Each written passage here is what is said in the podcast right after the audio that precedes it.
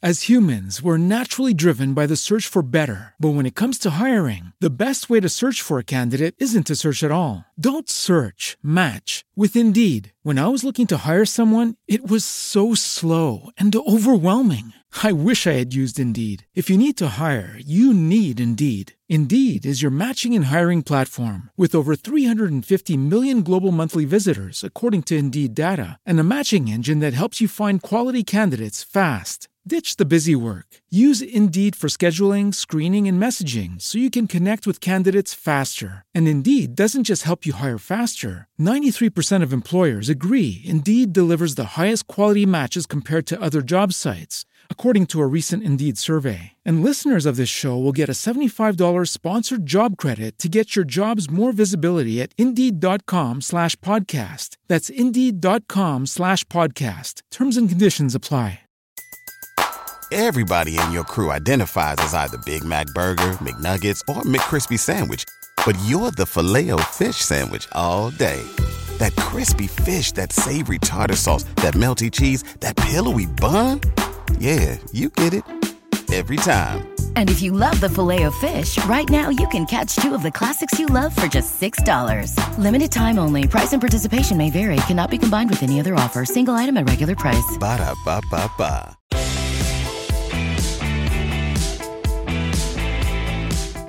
Hello, Blenders, and welcome, welcome to a bonus episode. I know, I know it's a bonus episode, and you guys are expecting a live show. Um, but here's the deal: uh, we are in a post-TIFF world where I am still digging out from the amount of stuff that had to do with the Toronto International Film Festival.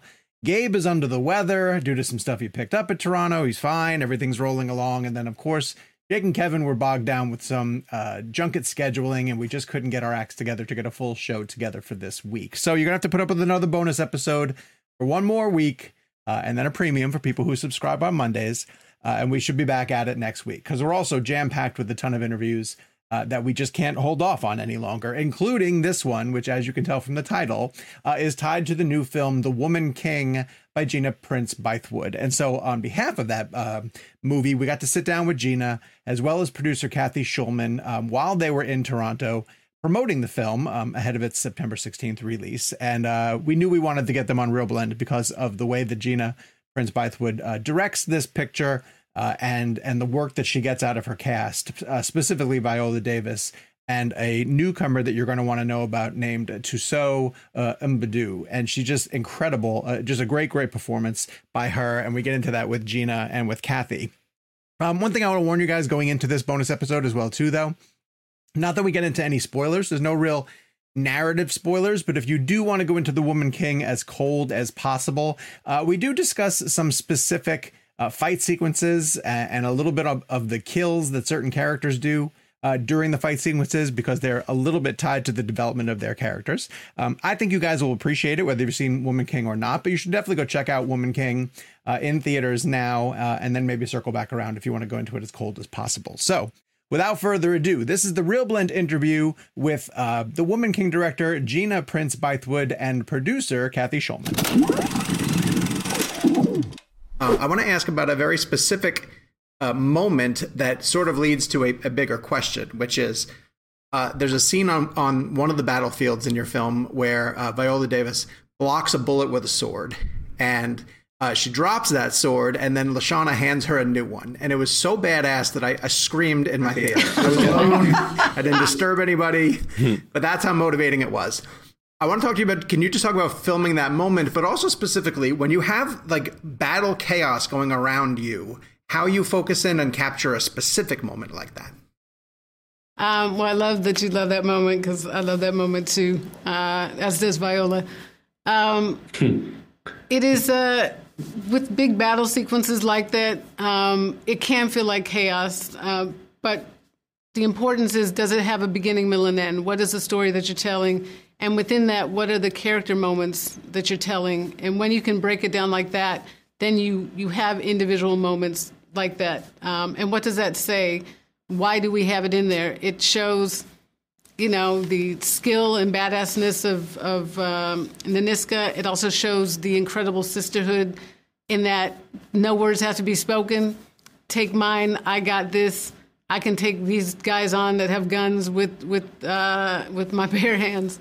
Um, and so again, if there's a story to it, then it's not just oh, this is a cool moment. And so again, I love that you pulled that out. And um, I mean, it was it was fun to shoot, certainly, um, but also the choreography. Danny Hernandez, who was our incredible stunt and fight coordinator, to be able to design that and design a sequence where you believe that Lashana Lynch, her character Zogi, can defeat two guys with guns when she doesn't have a gun. And it starts with, well, what's the truth? The truth is muskets take a long time to load and fire, so you have one shot.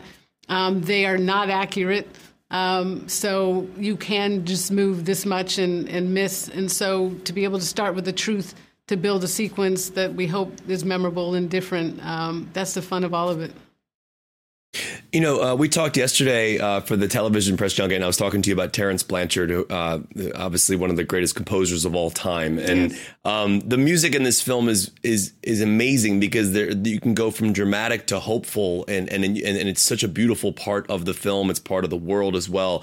Um, I do want to talk about Terence specifically, like involving your work. But is there a score of his that meant a lot to you? Uh, obviously, over the years, I mean, I you know everything he's done with Spike Lee and everything, but um, is there one of his that meant a lot? And uh, you know, talk about obviously having him on your project and hearing your that music to your film. Um, well, I'm going to sound like an asshole here, but and say uh, "Love and Basketball." That, that yes. was, you know, great that's movie. a great movie. That's a really great movie. My sister had that poster on her wall. That's a great. But, hey, you you can definitely say that. It's not a bad thing. That's awesome. But I mean, I'm saying it for a specific reason because that was my first film. It was the first time I worked with Terence, and I had never worked with a composer before. And I had what is affectionately, not really, called temp dub love, where I fell in love with my temp score. Terence came in, scored the film, and initially I was like, uh, no, I don't like this. I, I want more of what that was. I'm sure I can't believe he worked with me again after that. Um, but it, it took me like six months um, after the fact. Um, he sent me a DVD of the score pieces, which he does, which is amazing. And I listened to it and I was like, oh my God, this is actually a really good score. And God, I was a jerk uh, and an idiot throughout the process. Um, but he's forgiven me. Um, but I just love what he did thematically. And so when it came time for the Woman King, you know, we were talking about who should do the score, and it was pretty immediate. Um, Terence Blanchard. But in addition, we knew that we wanted some songs within that. And uh, Lebo M, his name was brought up, who's uh, most famously known for Lion King and what he created for that, and really felt like the combination of those two could be really special. And uh, Lebo M created the songs within um, that the characters dance and sing to. And Terence's score, um, we talked about wanting to do something different that we hadn't heard before. Um, and that was really a classic orchestral sound done with African instrumentation. Uh, and then adding voice and choir to that. And how can you make African instrumentation become a classic sound? And it's one thing to say that and oh that sounds cool but he actually was able to do that and we flew to scotland over a four day period to to uh, record it with an 85 piece orchestra and he flew in a choir flew in diane reeves for the voice um, had the african um, artist to do the drumming and it was mm. the most inspired um, coming together of director composer that i've ever had. Mm. It was, you know, as we know, our whole thing was rushed. Everything was rushed. Post was rushed. Um, but it was us in in this concert hall, not going home, sleeping there, waking up for two hours, um, just coming up with ideas, giving comments on it. It was just this nonstop thing, and it could have been tragic. It could have been, you know, wow. terrible because we were moving so fast. But he was so inspired by this film and and um, to be able to tell the story of these women and this culture and, and his culture and um, it just it was a beautiful experience um, that I'll never forget. That's incredible.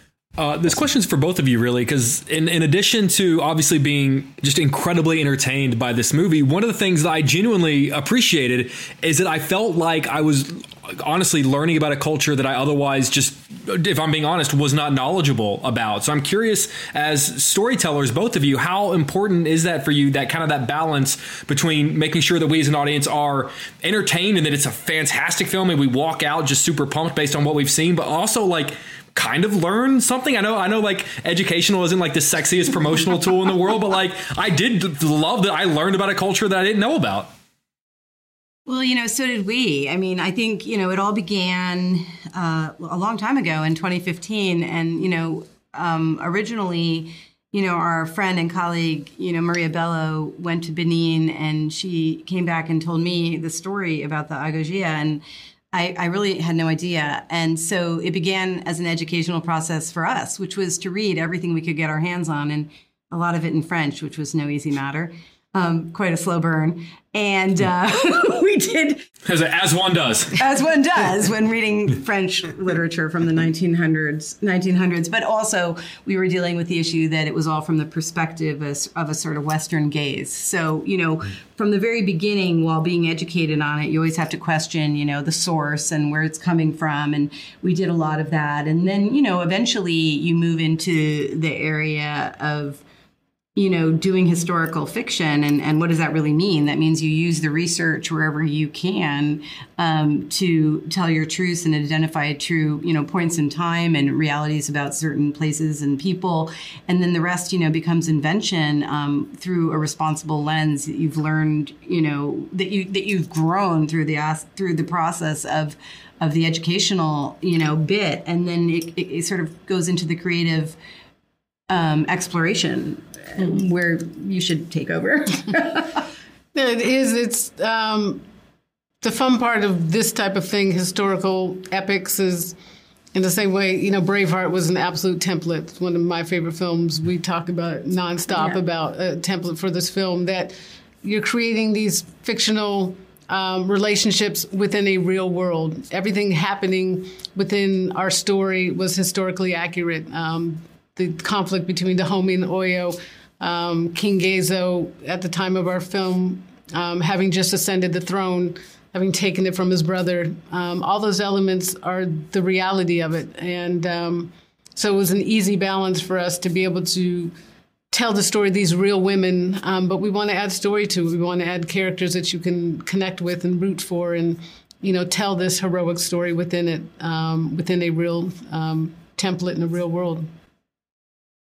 Kathy, I want to stay with you for a second because yesterday when I spoke with uh, Gina and we discussed the COVID shutdown, essentially, uh, she mentioned something that in hindsight now is fine to say. At the time had to be terrifying. She said she was genuinely concerned that the cast might not be able to come back. Yes, I, so remember. I, get, I remember her terror. I want to hear. I want to hear the producer's side of that story. What happens when you hear that? Oh, your cast might not return. Well, I don't think I ever feared it as much as Gina did because I had the faith in her and knew they had the faith in her and they were going to come back for her. Um, but certainly the notion of letting people leave before even being at the midpoint, right? It was uh, three weeks. It was in. like three weeks in, yeah. And so before even being at the midpoint, and I think what was so terrifying at the time is that you know it was really at the beginning of the Omicron, you know, uh, strain of the virus, and because it was breaking through the vaccinations, we really had no idea, you know, how much havoc it could wreak. And so there was the real concern that if this grew into a problem bigger than any of the former COVID problems we'd all been, you know, dealing with as a world, that, you know, maybe mm. this destination and, and the return to work either or or both could be impossible. So it was pretty terrifying. And I think that's why Gina and I both stayed. Like we refused to leave because we had to sort of anchor ourselves there and make sure that we'd be there for the next stop. And it became this like aggressive push to get back to work. Um, which every day we wanted it to be tomorrow that we could continue and you know and and then of course we hit the christmas holidays so we or you know we had to kind of go through that as well but um, yeah it was a scary time and then obviously as a producer, you know, just bringing everybody back in a safe way and knowing that we, you know, we're really, you know, first and foremost, you've got the movie, but also we've got, you know, the lives of people, you know, responsible, and there were thousands of people involved in this movie. So it was a big responsibility to put everybody back to work. But we actually were able to do it. And, and as a matter of fact, the, you know, that particular moment, um, you know, in the pandemic sort of moved through that area really quickly and was gone pretty much by the time yeah. we got back to work. So it really wasn't that bad once we were there our listeners are people who love filmmaking. They want to learn about like shots and, and how things are done. I want to highlight Polly Morgan because I remember we guys we had John Krasinski on the mm-hmm. show and he talked a lot about Polly who shot Quiet Place Part Two. Um, and I, I talked to you yesterday about too. She shot yeah. Where the Crawdads Sing, which looks fantastic. Yeah, she's, she's an amazing, so amazing good. DP. Um, but I want to talk to you about yesterday about, about the PG thirteen rating and kind of how. Yeah, I, I, I, think this is an interesting topic because like the film does a great job of of still is feeling realistic, and the rating doesn't keep it down at all, in my personal opinion. But the the idea of how you had to shoot things at night or in certain angles in order to keep from getting an R. Mm-hmm. Yeah, I mean, we made the decision early on to go for a hard PG 13 instead of an R. And trust me, that it's tough because I knew what this film was. Um, I knew there were battles, and you never wanted to feel soft um, because this is. It doesn't. no, it's so awesome. And that didn't happen. yeah, yeah, it's it's amazing. So, so um, so, in knowing that, and the number of times I said hard PG 13 as opposed to just PG 13, like that was the mantra.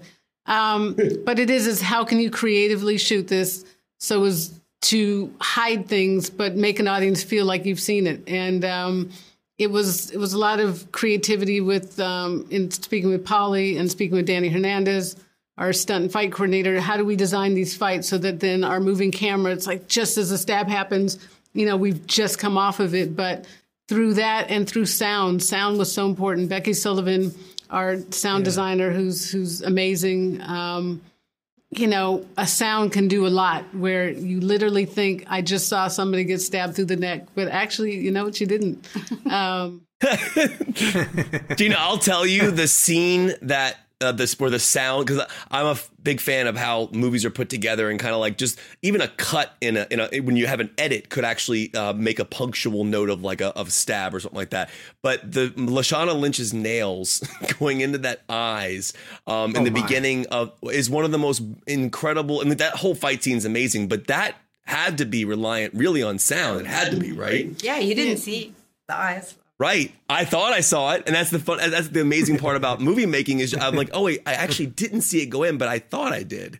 That's yeah, crazy. that's and that's also Terilyn Shropshire, our editor. Um, it took a lot of creativity on her part as well, and and that's why it's great that we have such a relationship where she comes abo- aboard early, so she's in those conversations with Danny and Polly as opposed to coming into the end. So she knows oh, the wow. intention, she knows how I shot it.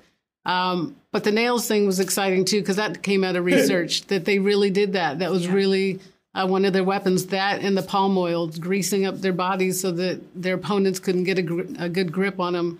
Um, that kind of stuff is what differentiated these women from from other warriors that you've seen. It's some of the best action I've seen in years, by the way. I want to tell people that because, like, generally speaking, when you see action in films, there's so many cuts and you can't see things. You actually see it all and it all feels real. So, thank you for making good, visible action. thank you. Yeah. I give uh, props, Gina, honestly, to John Wick. John Wick changed the game. Like, we were in a phase where everybody was trying to to mimic um, Bourne Identity. Um, mm. And John Wick brought it back yeah. to what it should be, where you get to actually see what's happening. Love Chad that. Stahelski knows what he's doing. Yeah. Chad and David are amazing. Those guys are awesome. This episode of ReelBlend is brought to you by Marvel Strike Force. Marvel Strike Force is a mobile squad RPG that allows you to battle with your favorite team of superheroes and supervillains in a fight to save the universe against threats like Doctor Doom and Apocalypse. Power up your favorite characters and build a team to complete missions, unlock gear and other resources, and even challenge other players in PvP modes such as Alliance War and Arena. New ways to battle with your roster are released regularly, and the meta is constantly evolving. And now you can sign on for Marvel Strike Force's new Deadpool Anniversary event in order to receive a generous gift containing character shards, an anniversary diamond orb, gear, and other great items. Better yet, each week during the Deadpool anniversary, players can complete events and receive even more special rewards and skins. If you want to get in on all the fun of Marvel Strike Force, be sure to use our promo code MAXPOOL, that's M A X P O O L, and thank you to Marvel Strike Force for supporting the show. As humans, we're naturally driven by the search for better. But when it comes to hiring, the best way to search for a candidate isn't to search at all. Don't search, match with Indeed. When I was looking to hire someone, it was so slow and overwhelming. I wish I had used Indeed. If you need to hire, you need Indeed. Indeed is your matching and hiring platform with over 350 million global monthly visitors, according to Indeed data, and a matching engine that helps you find quality candidates fast. Ditch the busy work. Use Indeed for scheduling, screening, and messaging so you can connect with candidates faster. And Indeed doesn't just help you hire faster. 93% of employers agree Indeed delivers the highest quality matches compared to other job sites, according to a recent Indeed survey. And listeners of this show will get a $75 sponsored job credit to get your jobs more visibility at Indeed.com slash podcast. That's Indeed.com slash podcast. Terms and conditions apply. Gina, one of the things that really uh, struck me whenever I was watching sort of this this big ensemble cast is how genuinely close they all felt uh, on camera. Like you could you could feel it wasn't just actors that showed up on the day and they happened to be in the same frame. Like it really felt like there was something there. So I'm curious, did you guys do anything? At, at the end of the day, when you guys were done filming, like, well, what did you do to sort of help facilitate it off camera to sort of bring them close together as a group so that it translates on camera? Like, did they have little parties, like Woman King parties at night? Little pajama parties. Um, Those were masked pajama parties. Yeah, of course. Um, There's a hair braiding scene. Maybe they were fun. there you go. That was, that was Comparing scars. um, I mean that that's that's part of the rehearsal process. That started right from the beginning. It started absolutely with the training. Um, the training was next level difficult and started months before, and they needed each other to get through that. Um, it was an incredible bonding experience for all of them to go through that together, to feed off each other, to be competitive with each other, um, to lift each other up, and and then for me, I love to just put people together in situations that mimic what they're going to be doing on screen, and um, so whether it be uh, Jordan and Thuso, who who played Naween Malik, you know, having them go on a dinner date. You know, you guys have to be there and talk in character. Um, certainly, Lashana and Thuso, their characters, um, their relationship is so important. Their their mentor mentee, and so being able to put them together, have these conversations, go deep into their backstories, and and let them feed off each other and get to know each other. Um, Nawi and uh, Fumbe, played by Masali and Thuso, um, we specifically put them in the same hotel so that they would always be around each other. When they had training sessions, weightlifting, I would put certain people together so that they had to train alone, get to know each other, rely on each other. Um, because, as you said, I mean, these are actors, and yes, you can pretend to like each other, that's your job but they're intangible things that show up when you truly care about somebody, when you truly like each other. And that's what was showing up on screen and what we noticed and then kept feeding. Love that. Uh, this is going to sound like an odd setup, but um, I, I heard an interview with, with Jerry Seinfeld one time uh, where he, he had to talk about the fact that they were every time he got introduced by an opening comic, they were always like, "And he's the greatest comic of all time." And he would come out and perform, and then he'd go backstage and he would say to the guy, Don't ever introduce me like that, because immediately the audience is like, All right, how great are you really? Like they sit back with an expectation. So you have a monologue that comes out and he's like, These are Goje, they're the most badass women of all time. Like, then you have to sell that. So at what point during the weapons training did you feel comfortable of like, oh, all right, I figured out how we're going to be able to really convince people that these women are as lethal as they are? Um, well, it literally started the day I called Danny Hernandez. Um, I knew his skill set, I knew how good he was, and I knew part of his genius is how he works with actors. He doesn't force them into his box, he creates a box that they're going to look best in. And in starting there, in starting with how do we make each individual actor, each individual character have their own style. Um, you know, Thuso is five three, you know, but she's hella fast. So let's build that into her skill set. Viola is crazy strong. So let's, you know, let's that's her skill set. Lashana, you know, Lashana came in with the, the most experience. She she could do any uh, anything. Um, so we kind of gave her everything. Um, but they all had incredible work ethic and all wanted to be great. So I knew that they would put the work in. Um, but I will say maybe, I think it was uh, like two weeks before we started filming.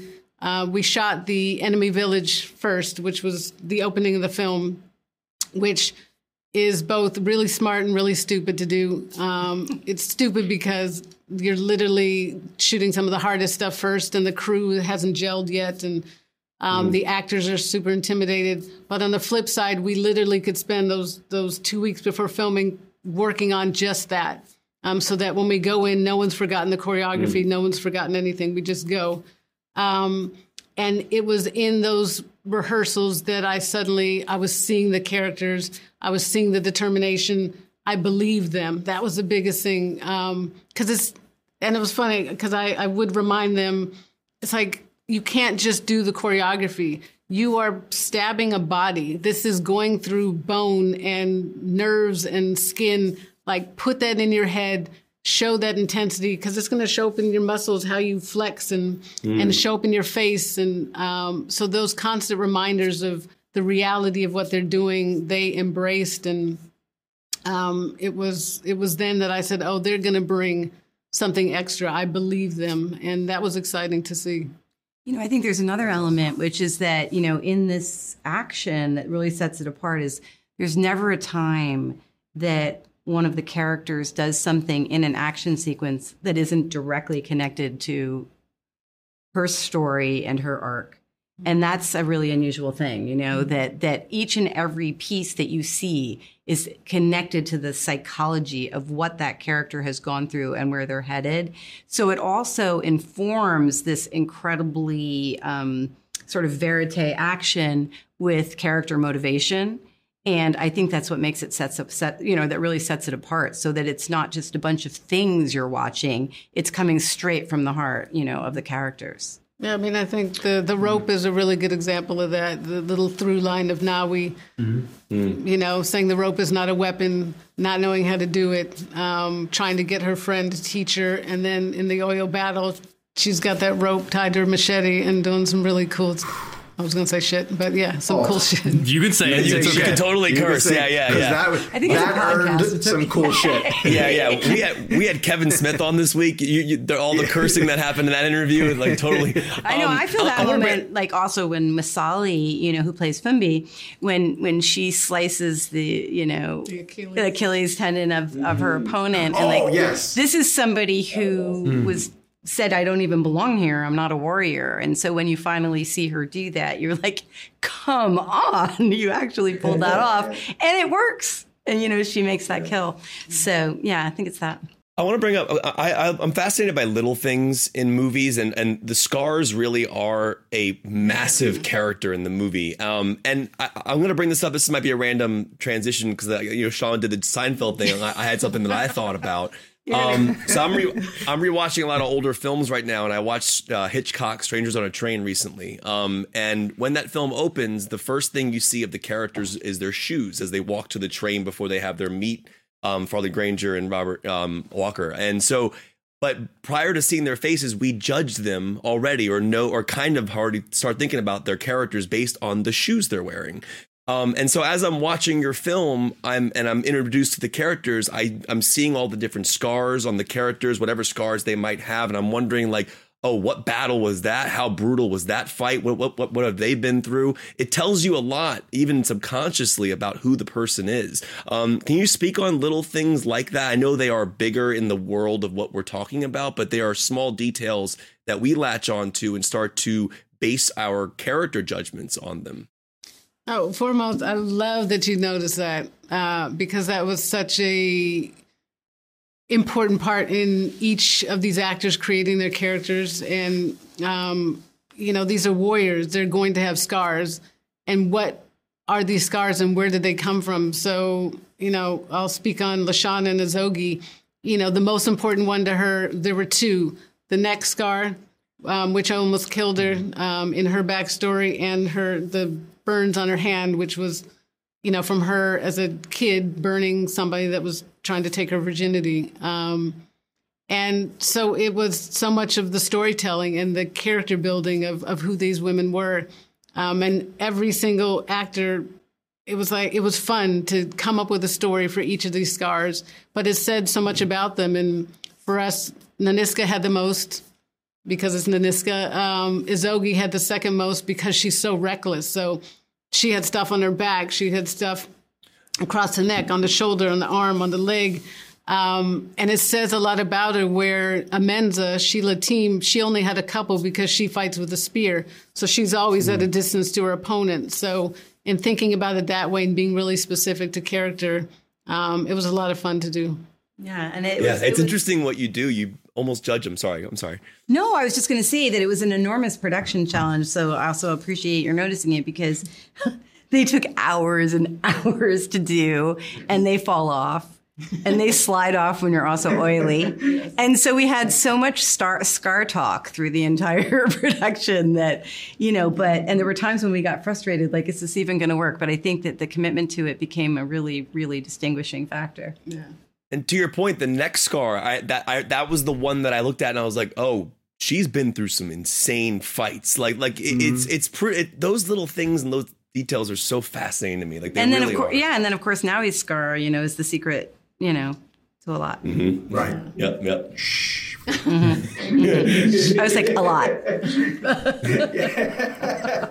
um, all right, so we have to get you out of here on this one, guys. And I wish we had more time, but thank you so much for joining us. Um, but Gina, I'm, a, I'm an enormous uh, Spider-Man fan, and now having seen this uh, and imagining you doing a Silver Sable movie, uh, it just, I can't uh, accept the fact that this might not be the case. Um, so, uh, where are we at all with Silver and Black? Is it completely dead, or are you uh, still stoking those flames?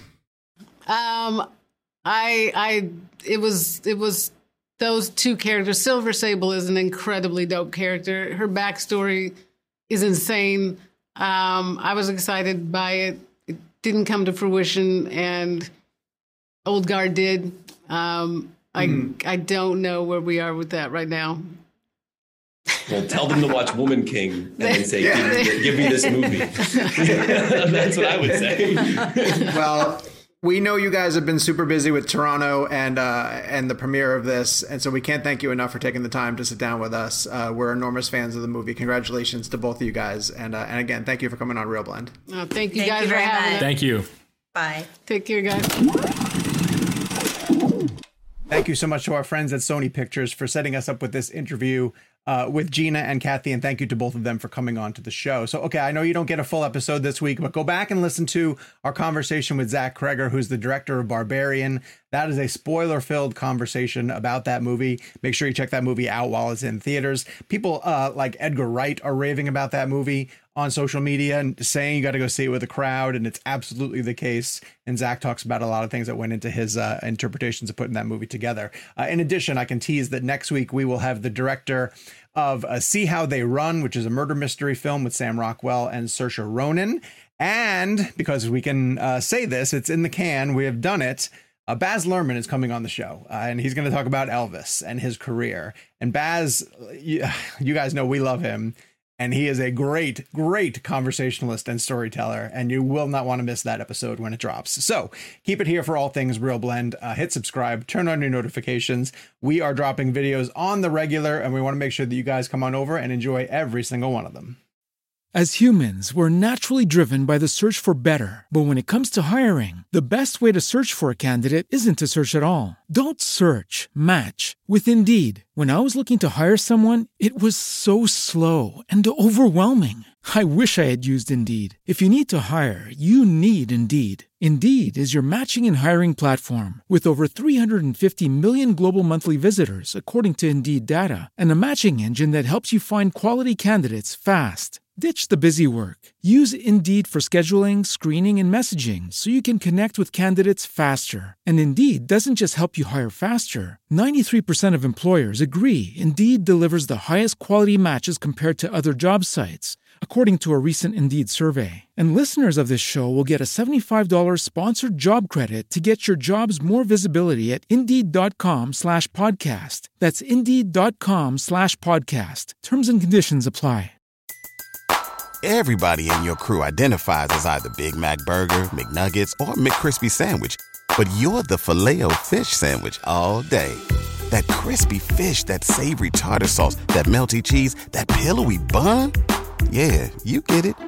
Every time. And if you love the Filet-O-Fish, right now you can catch two of the classics you love for just $6. Limited time only. Price and participation may vary. Cannot be combined with any other offer. Single item at regular price. Ba-da-ba-ba-ba.